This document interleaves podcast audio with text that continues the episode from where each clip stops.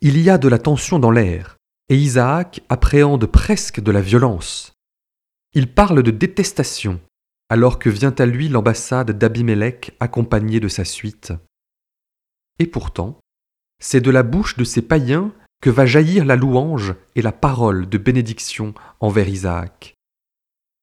Abimélec a d'autres dieux, car le Seigneur ne s'est pas révélé à son peuple, mais à celui de son rival Isaac.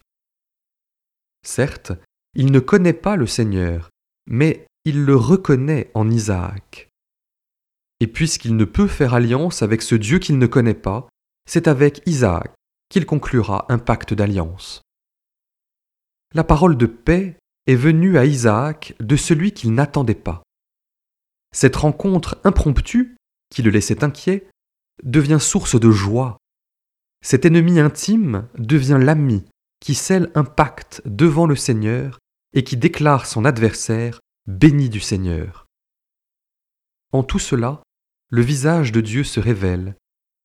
Cette personne croisée inopinément, la rencontre imprévue, et jusqu'à celui que je tenais pour mon ennemi, tout cela peut devenir source de joie et peut-être visage de Dieu pour moi.